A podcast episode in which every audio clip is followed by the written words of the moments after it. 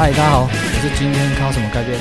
那我们今天这集 podcast 呢，其实在制作的过程当中，也是有顺便在我们的 YouTube 频道上面直播啦。这个我刚才在前面开场的时候有先讲了，就是因为我们 YouTube 上面的观众可能还有蛮多人不知道我们有在做 podcast，所以我想了一个办法，就是以后呢，我们会尽量找时间。可能是每个礼拜早一天吧，看要礼拜三或礼拜五来做直播，在直播的同时呢，录 podcast 也开直播，这样子让两边的呃，不管是观众还是听众也好，都可以同时收到最新的相关资讯。因为这个之前有观众跟我靠北，就是他觉得好像 podcast 里面的东西比较精彩。好像我们上一集 podcast 在聊一个非常重要的大陆法案，这个法案会影响未来台湾电子烟的所有使用者。那现在看直播的朋友，可能你们还不知道这个消息，对不对？你们还不知道的话，我真的建议你赶快。打开 Podcast，搜寻今天考什么，去听一下我们上一集的节目内容。这个对大家真的影响很深很深。这应该是我今年来讨论过最严肃，而且让我心情最不好的一个话题。因为这个法案决定了未来我们还能不能继续使用电子烟。那在开始今天的节目之前，大家应该有听到我们 Podcast 前面终于有了那个。终于有了音乐，而不是每次就直接一下子都还没试就插进来的那种感觉。好，因为我听其他蛮不错的 podcast 节目，他们在制作的时候都会有一个主题曲啦。那我找了好久，一直找不到适合我们这个节目性质的主题曲，结果最适合我们节目的主题曲就在我身边。我要先非常感谢一下我一个好兄弟，他是呃最近组了一个自己的乐团呐，哦叫做海口人嗨烤狼啊，哦他们是一个比较土性比较重的一个脏话在地的乐团，他们的歌虽然现在没有很多，因为他们刚创团，但是我非常非常喜欢他们的歌，他们的歌让我想到浊水溪公社，不知道大家知不知道浊水溪公社啦？可能要七八年级的，八年级可能还要八年级出的才知道。可是我跟你们讲，浊水溪公社真的是我们那个时代的领袖，真的。虽然他们很很下感啊，很强啊，都他们的歌都很炸，真的很炸。真的，你们有兴趣可以去搜寻一下浊水浊水溪公社，他们里面有一些歌哦，全部都脏话，全部都脏话。或者是讲一些很瞎的事情，但是我很喜欢。呃，我跟大家讲一下，我们这一次这个主题曲叫做《哇姆西拍 game》，嗯，我不是坏小孩，大家可以去接生接生吧，我记得是接生吧，Street Voice 吧，大家可以去接生啊，或是应该 Spotify 也有，大家可以上去找看看，搜寻海口人就可以听到他们的歌了。这边我要非常感谢我兄弟九力，好授权的这首主题曲给我们节目使用，真的非常感谢。然后也希望大家可以去支持一下他们的音乐。那我们今天呢，要来讨论一个上个礼拜的新闻。这个新闻呢，其实蛮让人家生气的。我觉得你你新闻要靠北电子烟，我觉得靠北就好了，你不要在那边拉拢别人来一起讨厌电子烟，那个就让我非常的不爽。那我先来跟大家分享一下这一次的新闻内容哈，这个是 ETT Today 的新闻，然后它新闻标题是电子烟泛滥，七点九万学生轮轮吸烟组，政府管制加热烟，寄从高课税。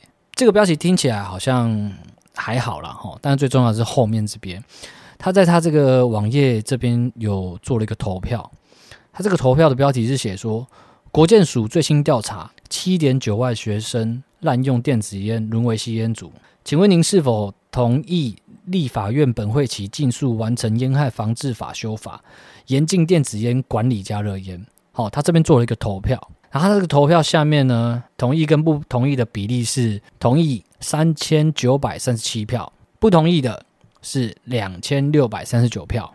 这个我就真的很无奈了啦。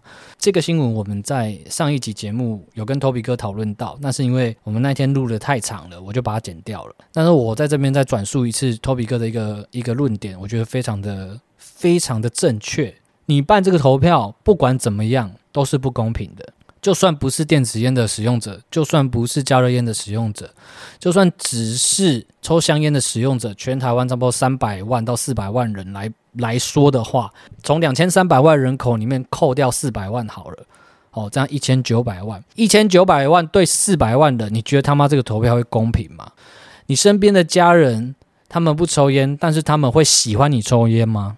各位，这个公平吗？我觉得这他妈一点都不公平哎！所以这个投票对我来说是很没有意义的，这是很没有意义的。我觉得这不能代表任何的立场，完全不能代表，因为抽烟的人本来就是少数族群，你办这个投票只不过是压着我们打而已。今天我们的节目呢，也是想要来探讨一下未成年使用电子烟的这个议题啦。我稍微念一下他这个新闻的内容好了。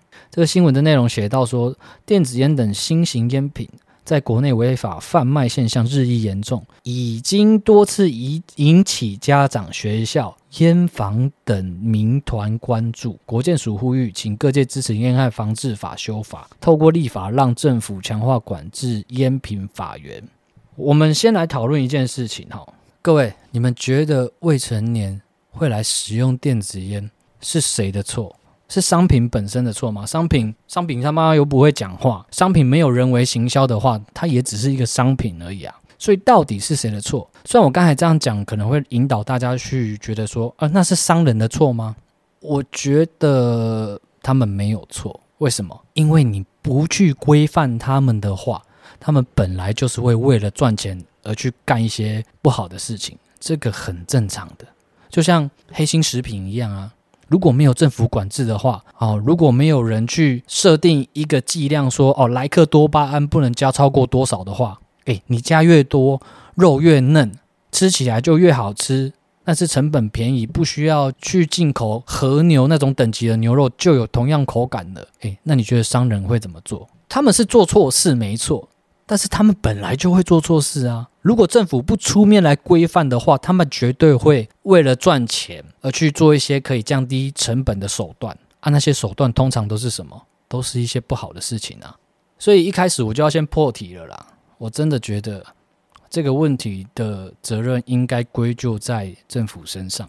政府你不出面来管理，难道你是希望我们这些卖的人可以洁身自爱吗？不要想了啦！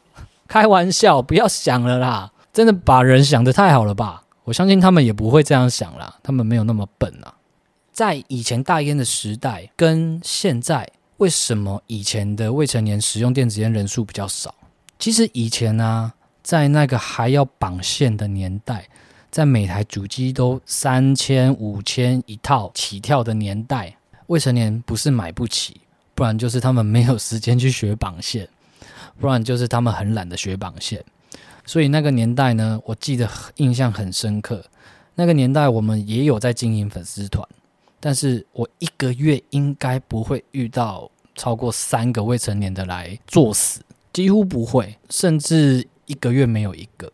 而且我那时候经过一些学校啦，或者是身边一样有抽电子烟的人，都没有听说过他们有看到路上有人在抽电子烟，未成年的啦，哦。以前大烟时代，未成年人使用电子烟的人数非常非常的少。虽然要绑线，东西贵，主机很大台，这些对于成年人的使用者来说是一件麻烦事，也不是对每个人都是麻烦事啦。对于喜欢这个东西的人，其实是好事。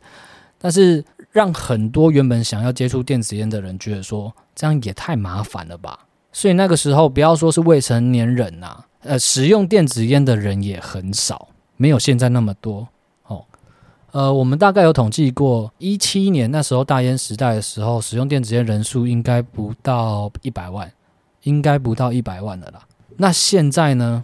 现在使用电子烟的人数这边呢？这个新闻它有做了一个统计，我念给大家听一下哈。我们自己啦，我们自己统计大约啦，大约现在我刚才前面有讲到了。好，现在大约使用电子烟的人口差不多三百五十万到四百万左右。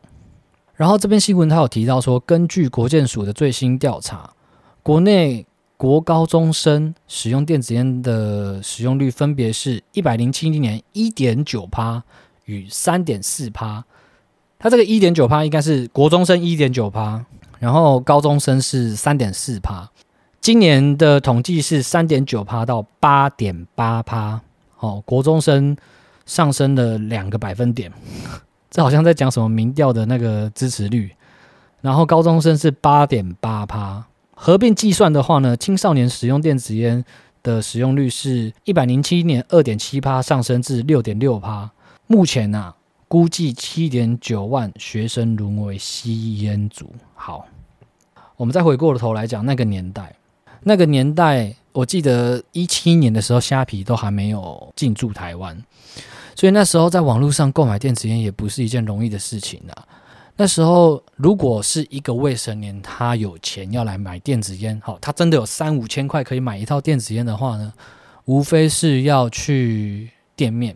可是我跟各位听众跟观众分享一下哈，在二零一七年的那个时代啊，其实台湾的实体店面非常的少哦，完全不像现在这样子，几乎不到现在的十分之一。那时候的实体店面的形式不叫做店面，各位老烟枪应该知道我在说什么。那时候的实体店面形式叫做副本，有没有很怀念？那时候是你必须透过朋友介绍进去群组以后。然后经营这个副本的人，诶，确认了你的身份安全，他才会让你进来副本。那时候的副本不像是一个正式营业的店面，它比较像是一个聚会的场所。所以你去副本的时候，常常会呃很多人聚在那边绑线聊天啊、烤烟什么的。很多新手进去这些副本的时候，他们感觉都不太好啦，因为必须要是熟人嘛。熟人跟熟人，你至少去过三五次以后，你才会跟里面的人混熟嘛，混熟才会有人主动跟你讲话。而且那时候大家防备心很重，防备心不重的话，为什么要开副本，对不对？那如果你是一个新手，你进去副本的话，基本上是没有人理你啦。所以那时候很多副本都会被冠上那个服务态度不佳的一个名号。可是基本上每个副本差不多在那个时候都是这样子。你不要说未成年人好了啦。你说成年人进去副本都会被用人眼光这样子一直盯着看，这样子，或者是没有人要理你？你觉得你一个未成年进来，你可以买到东西吗？完全不行嘛，不可能嘛，对不对？所以那个时候，我觉得那样子的市场的风气是好的，某方面来说是好的，尤其是对于未成年这一块来说，甚至是一个是一个防线。可是是从什么时候改变的？各位知道吗？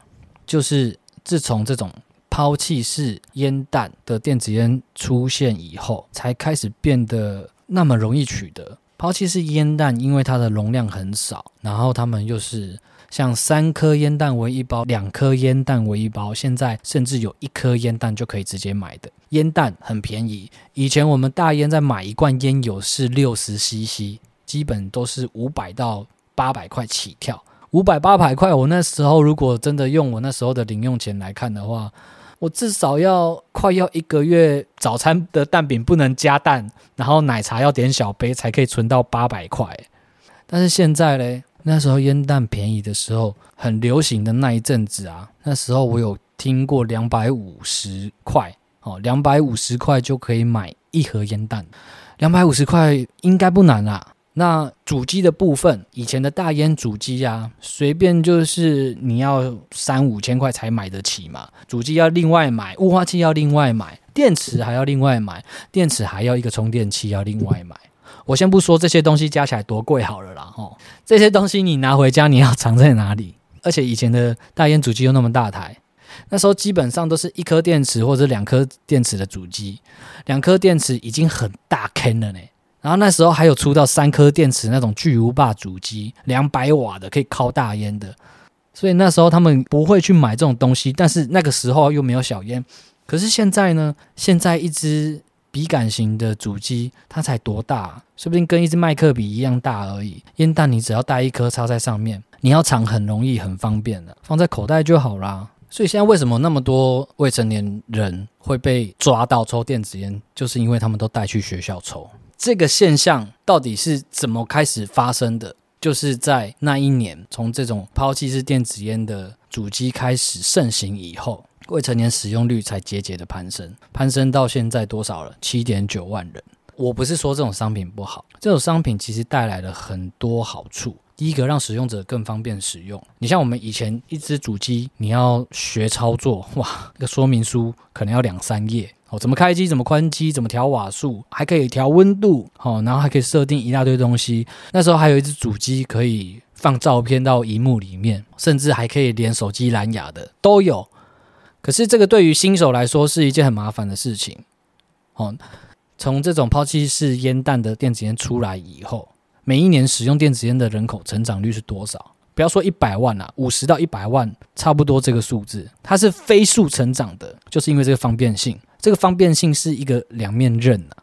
对我们这种已经成年可以使用电子烟的人来说是一件好事，可是对于那些未成年人来说，他们终于没有那么高的门槛了，不用学绑线了，不用存很多钱了，买回家就直接抽了。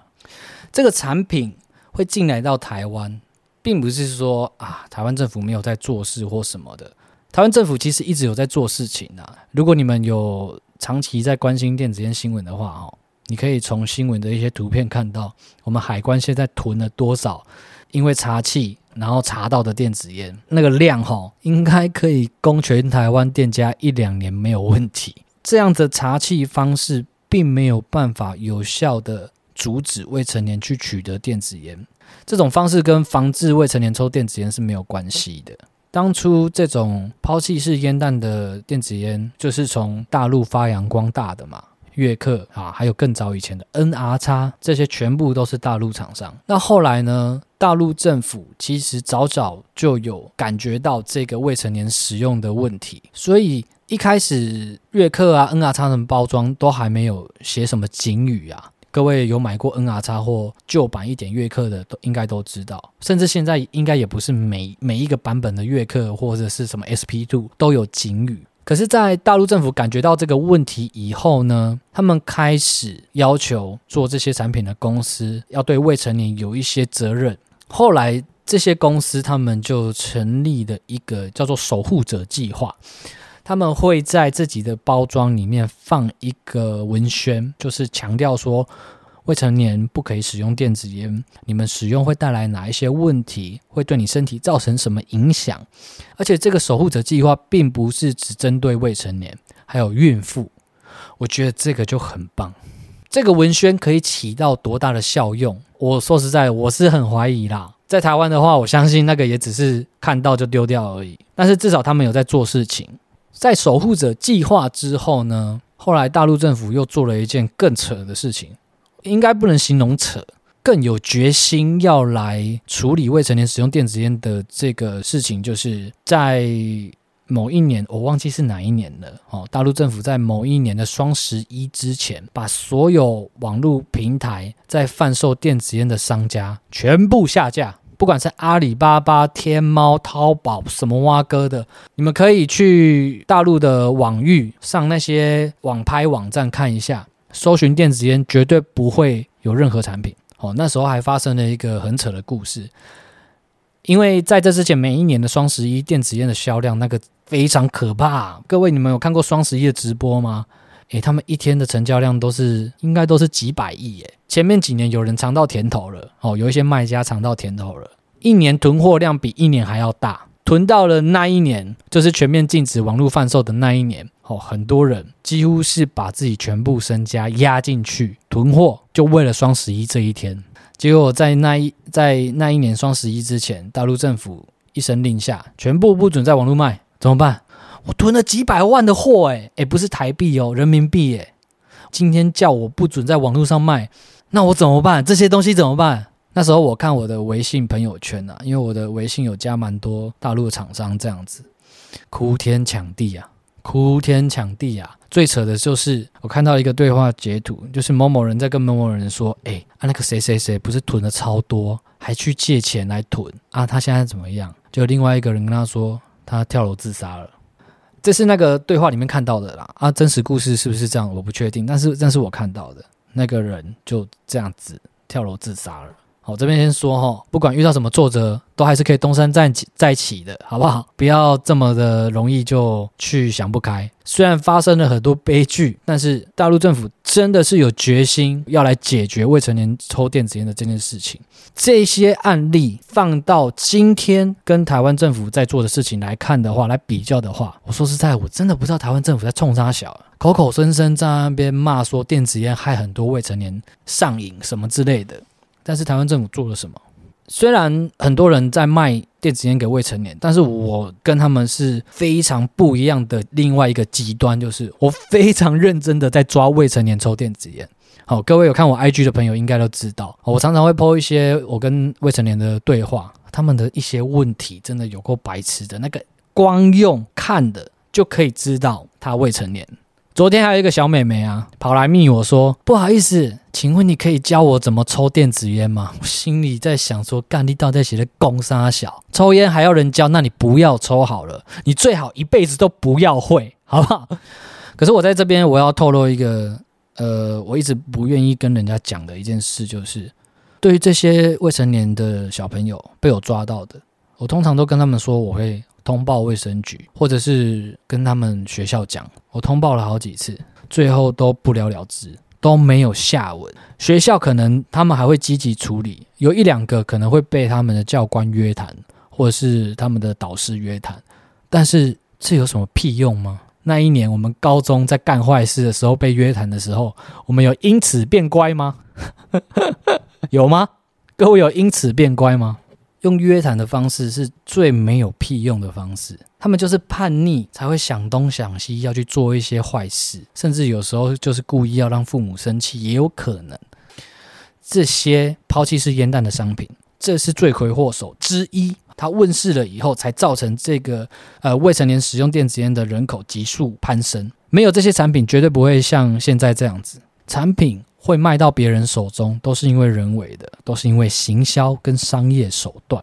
这些产品是为什么会被那么多未成年人取得？各位，还有一个最大的问题就是这些盘商，盘商啊，我刚才有讲到，并不是他们故意要卖给未成年的。其实这句话讲得更清楚的话，就是他们根本就没有审核这些买他们产品的人，因为他们不做零售。不做零售，各位听下 Uber，他们不做零售，他们的行销方式就像老鼠会，就像直销一样。我找一个人批出去，用批的赚钱才快。你一次卖一支赚那五十一百的，我要赚到民国几年？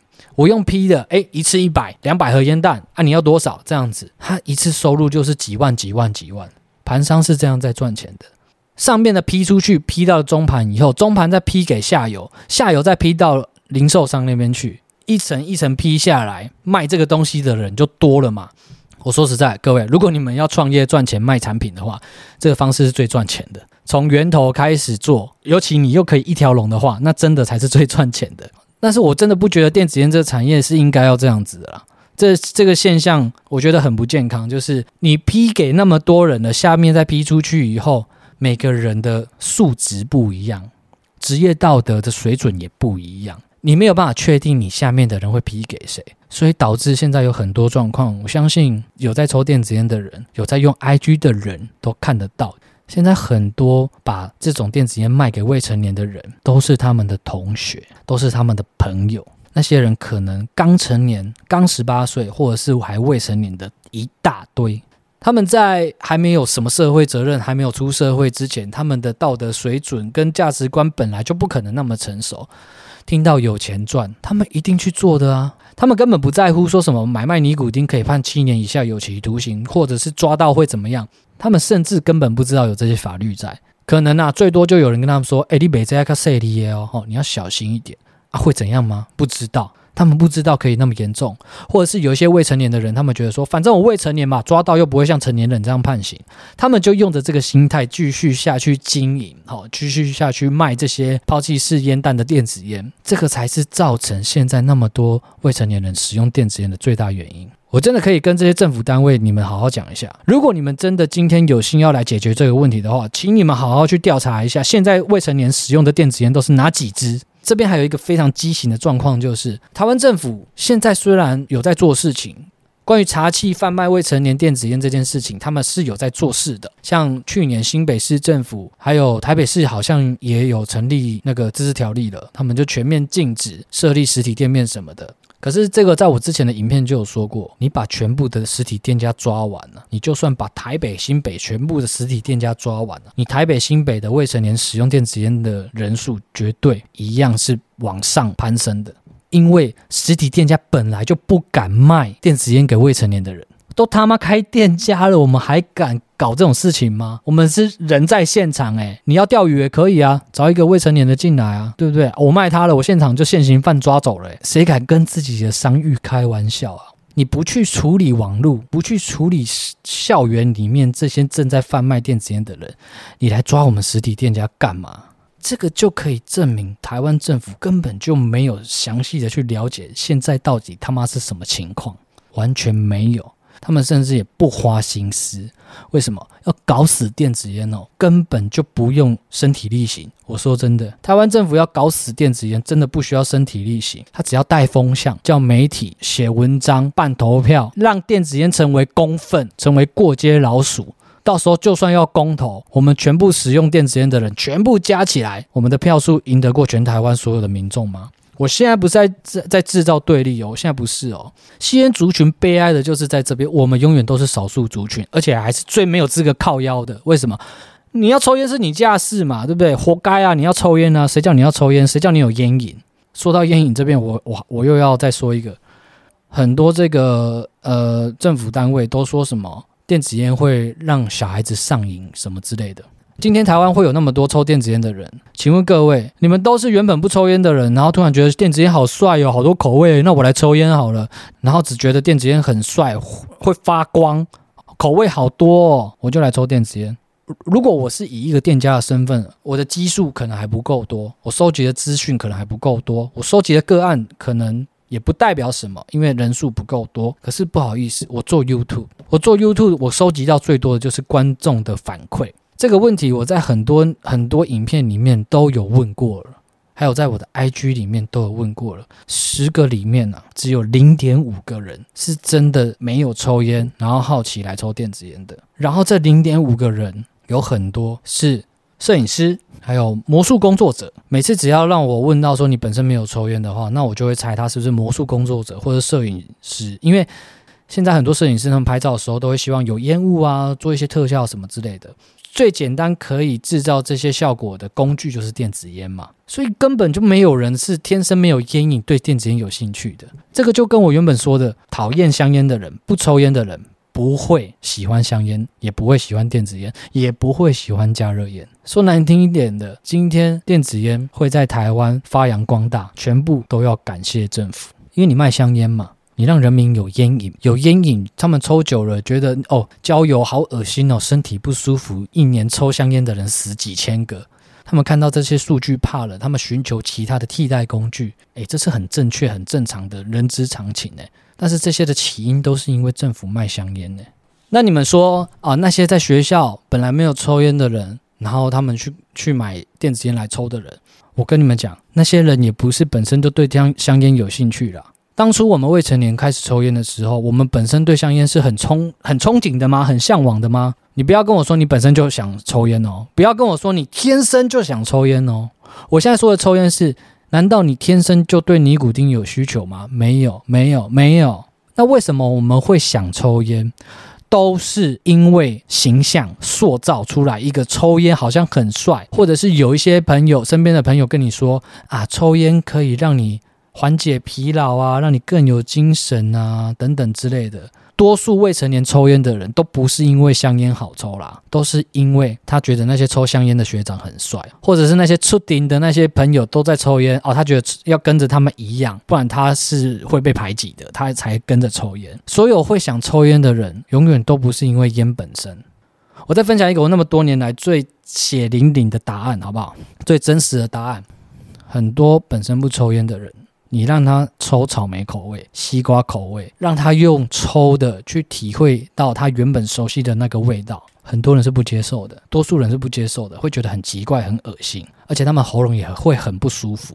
所以我真的不觉得口味可以造成什么样的诱惑了。今天如果你真的要解决未成年抽电子烟的问题，你要从人去解决啊！你不去处理这些盘商，你把实体店家全部抄掉，一点帮助都没有了。我讲一个最简单的啦，你现在出一条法规，未成年人使用电子烟或是贩售电子烟，哦，要罚钱，或者是有相对应的责任处罚的话，你看他们敢不敢？你看他们敢不敢？哦，敢的还是敢啊？那绝对是少数，绝对可以大大的降低目前未成年抽电子烟的人口数。政府一直在强调要全面禁止，每个单位跟外面什么家长会啊，那些什么挖哥的民权团体，民权团体是傻小。烟权就不是权哦，民权嘞，我们也是民权团体啊，干！他们一直在说什么要全面禁止电子烟，像我之前有做一个影片哦，现在积极的在推动这个烟害防治法修法，其中有一个重要的单位叫做全国家长会，我要跟这些全国家长会的家长们讲一下，全面禁止对你的小孩子一点狗屁帮助都没有。我不知道政府是怎么跟家长会说的，或者是你们自己是怎么认知这个全面禁止这件事情，但是绝对没有狗屁作用。全面禁止可能会造成说啊，因为进口困难、进货困难了，盘商的成本变高了，盘商成本变高了，零售价自然也跟着变高嘛。价格变高了以后，门槛变高了，未成年购买的难易度就变高了，所以可以抑制这个现象。狗屁啦，没有用啦。我不知道这些人是没有做过生意，还是不了解什么叫做商场。你要去哪里看到人心险恶？我告诉你，商场，商场每天都是勾心斗角，都是人心险恶。只要有钱赚，什么事情我干不出来？不是我啦，我是说商场那些没有良心的人呐。因为全面禁止这件事情已经讲了一两年了，那这一些每天几万几万在收的人。他们当然不甘心，你以后叫他去 seven 工作，或加油站打工，或是做什么其他的行业嘛，对不对？你看现在疫情过后，民不聊生，做什么倒什么，尤其是餐饮业倒得乱七八糟的。那他要怎么巩固自己的经济收入？成本变高了，那我就从别的地方把这个多出来的成本压下来。最容易下手的地方是哪里？就是内容物。什么叫内容物？就是烟弹里面的油啦。一整颗烟弹最贵的成本，哦，在于运费。如果从国外进口的话，因为它是走特殊管道嘛，那运费自然不会跟你在淘宝买一件衣服的运费是一样的。运费这个是没有办法改变的东西，那他就从内容物里面下手。关于怎么样把内容物的成本降低呢？各位可以去听我 podcast 的第六集。第六集的时候，我有讲到，那最简单的内容物改变以后会改变什么？改变烟油的品质啊，就是你抽进去的东西呀。如果你都用食品级的哦，你考虑到呃消费者的人身安全的话，当然要用安全一点的、高级一点的香精或甘油嘛。但是现在政府这样全面禁止之后，海外摩鸡汤谈，我的熊康熊胖啊，不安内赫啊啦，反正都已经卖未成年了啊，他们抽什么关我屁事哦？用劣质一点的、啊，成本低一点的原物料啊。这个就是全面禁止后第一个会带来最严重的问题。很多人觉得全面禁止之后，就是这个东西消失在台湾。哦啦呐，毒品也是全面禁止的，有消失在台湾吗？没有啊。枪支也是全面禁止的，有消失在台湾吗？没有啊。只要有钱赚，什么事情干不出来，不是吗？现在你小孩买到的东西，可能还是稍微。不要说安全啊，我我从来都不想要提电子烟安不安全这件事情。在还没禁止之前，你小孩子抽到的东西，可能对他的身体不会造成多大影响。全面禁止之后，禁止之前一颗烟弹两百块，跟禁止之后一颗烟弹一样两百块，我他妈绝对不相信这两个品质是一样的啦。所以你们现在那些投反对票的家长们，你们现在是在害自己的小孩子，你们知道吗？全面禁止，不要说没有帮助了，还会带来反效果。非常严重的反效果，接下来会有更多未成年的人受到更严重的伤害。你们现在可能只是担心他会有烟瘾而已，烟瘾哦不是什么大问题啦，很花钱而已啦。但接下来他们遇到的问题会更严重。如果你全面禁止的话，我们目前到现在都还没有听说政府在全面禁止的这个政策下有什么配套的措施，几乎没有，因为他们现在一心只想要赶快通过加热烟的合法。加热烟有钱赚呐，各位，加热烟有很大的油水可以捞啊。但我们也不要一直去靠背，然后又不给意见。如果我今天是董事基金会的主任，董事基金会最大的是什么？会长吗？我不知道。好，如果今天让我来处理这个问题的话，我会找很多在这个业界多年有在为业界做事情的，很了解电子烟生态跟市场的人来做顾问。那不了解这个市场的公务员们，你们不了解的地方，就由业界的这些顾问来补足，互相配合，找出解决的办法。光这一步，光这一步啊！说实在的，光这一步啊，就可以让这七点九万个人直接砍半，直接砍一半。后面一大堆什么的哦，从网络上去纳管啊，或者是做其他的配套措施什么的，只要有这些市场上的资深顾问了解这市场上的人在，你们讨论出来的东西才会有意义，才是真正的可以去影响市场的。现在在制定或修改这些法案的人呐，我敢说百分之九十的官员、公务员或者相关人员，绝对对这个市场都是一知半解的。他们甚至不知道什么是大烟小烟呐，甚至不知道什么是月科 SP Two 了，绝对不知道了。你都还摸不清对方的底细，你就要跟人家打仗，你要打什么小啊？你只会看到后果去解决后果，你不知道中间发生这些事情的原因是什么。你要怎么去解决呀？那你不知道，你又不问人。最好笑的是，开公听会的时候，请的所有人都没有一个业界代表；开记者会也没有一个业界代表。这个是真心想要解决问题的表现吗？现在台湾正在努力解决未成年抽电子烟这个现象的人是谁？是这些你们在抓的业者啊！是现在这些每天在 FB 上面发文呼吁大家要有正确观念的这些业者啊！我们发文你还给我开罚哦！就是这么悲哀啊！就是这么奇怪啊！就他妈这么奇怪啊！你们现在正在做的事情，反而是在助长未成年吸电子烟这个现象。好，假如说你政府单位跟业界的人配合哦，有什么疑虑的话，请人家下来研究好不好？现在很多公家机关的人都在抽电子烟的啦，你请他们去研究一下好不好？去了解一下状况好不好？或他妈的来听我的 podcast 或看一下 YouTube 直播好不好？这些东西都是现成的。可是政府单位看到以后，他们怎么做？罚钱呢？政府现在连我们要诉诸这些管道来传播一些正确的观念，这些机会都不愿意给我们了。那到时候我们要在哪里讲这些正确观念，才能被人家看到？我们做 YouTube、做 Podcast 都已经是非常小众的了，都没什么人听，没什么人看的嘞。这个机会你还不给我们？如果政府要连我们这些在传播正确知识的人都一起消灭的话，我不相信这个市场或者是这些未成年的人会得到什么帮助。虽然我们一直在靠北政府啦，但是我们真的非常期待哪一天，如果政府真心想要为这个圈子做一点什么事情的话，欢迎你们来跟我们合作。如果哪一天政府不把利益放在优先的话，我相信他们会来找我们合作的。但是这是不可能的事情，好不好？不过期待有那一天呢，期待有那一天呢。我个人真的非常讨厌那些偷抽电子烟的青少年，不管是为了他们身体健康着想也好，或者是为了我们电子烟的形象也好，最让我觉得厌恶的就是他们正在糟蹋、践踏电子烟这个产品最初被制造出来的用意。电子烟不是让你。耍帅用的呢，或者是抽电子烟，好像自己比较厉害一样。电子烟这个产品的问世，并不是为了让你们比较帅呢。在你们都还没有正确的观念之前呢，就算你刚满十八岁，只要你观念不正确，我也是绝对不可能会卖你的。我遇过很多那种，他在未成年的时候就被我骂过了，结果隔几个月后他成年了，跑过来跟我呛香，他说怎样？我现在成年了，可以了吧？那种我绝对不会卖。你根本就不了解抽电子烟。的用意是什么？他自己都没有认真的想过，有必要抽电子烟吗？有必要抽烟吗？抽烟是为了什么？我是一个吸烟者，我到现在都还不清楚什么是抽烟的必要性。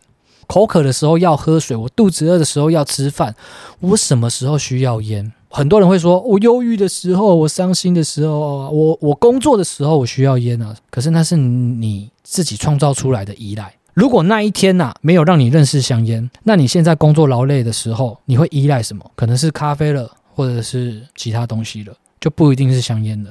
连我自己都不清楚了。你们这些未成年的，你你找一个理由跟我讲说我不抽烟会怎么样？真的会怎么样？讲到我真的觉得说啊你不抽烟会很严重诶，那我就卖你。但是他们讲不出来啊。抽烟是一个可以不要就不要的坏习惯。虽然我自己是吸烟者，虽然我自己常常在说电子烟的事情，但是可以不要就不要。未成年千万不要抽烟，因为抽烟会影响你的身高。你们听起来是不是怪怪的，对不对？抽烟为什么会影响身高？摄取尼古丁或者是摄取甘油香精会让钙质流失吗？哎，不是，因为如果你未成年抽烟的话，被你爸知道的话，他会把你的脚打断，好不好？好了，今天的节目先到这边。然后希望如果各位成年的朋友，如果看到路上有未成年在抽烟的小朋友，请你马上过去制止他，好不好？这是我们现在唯一能做的。我是今天靠什么改编？好，那我们这一集 podcast 先到这边，拜拜。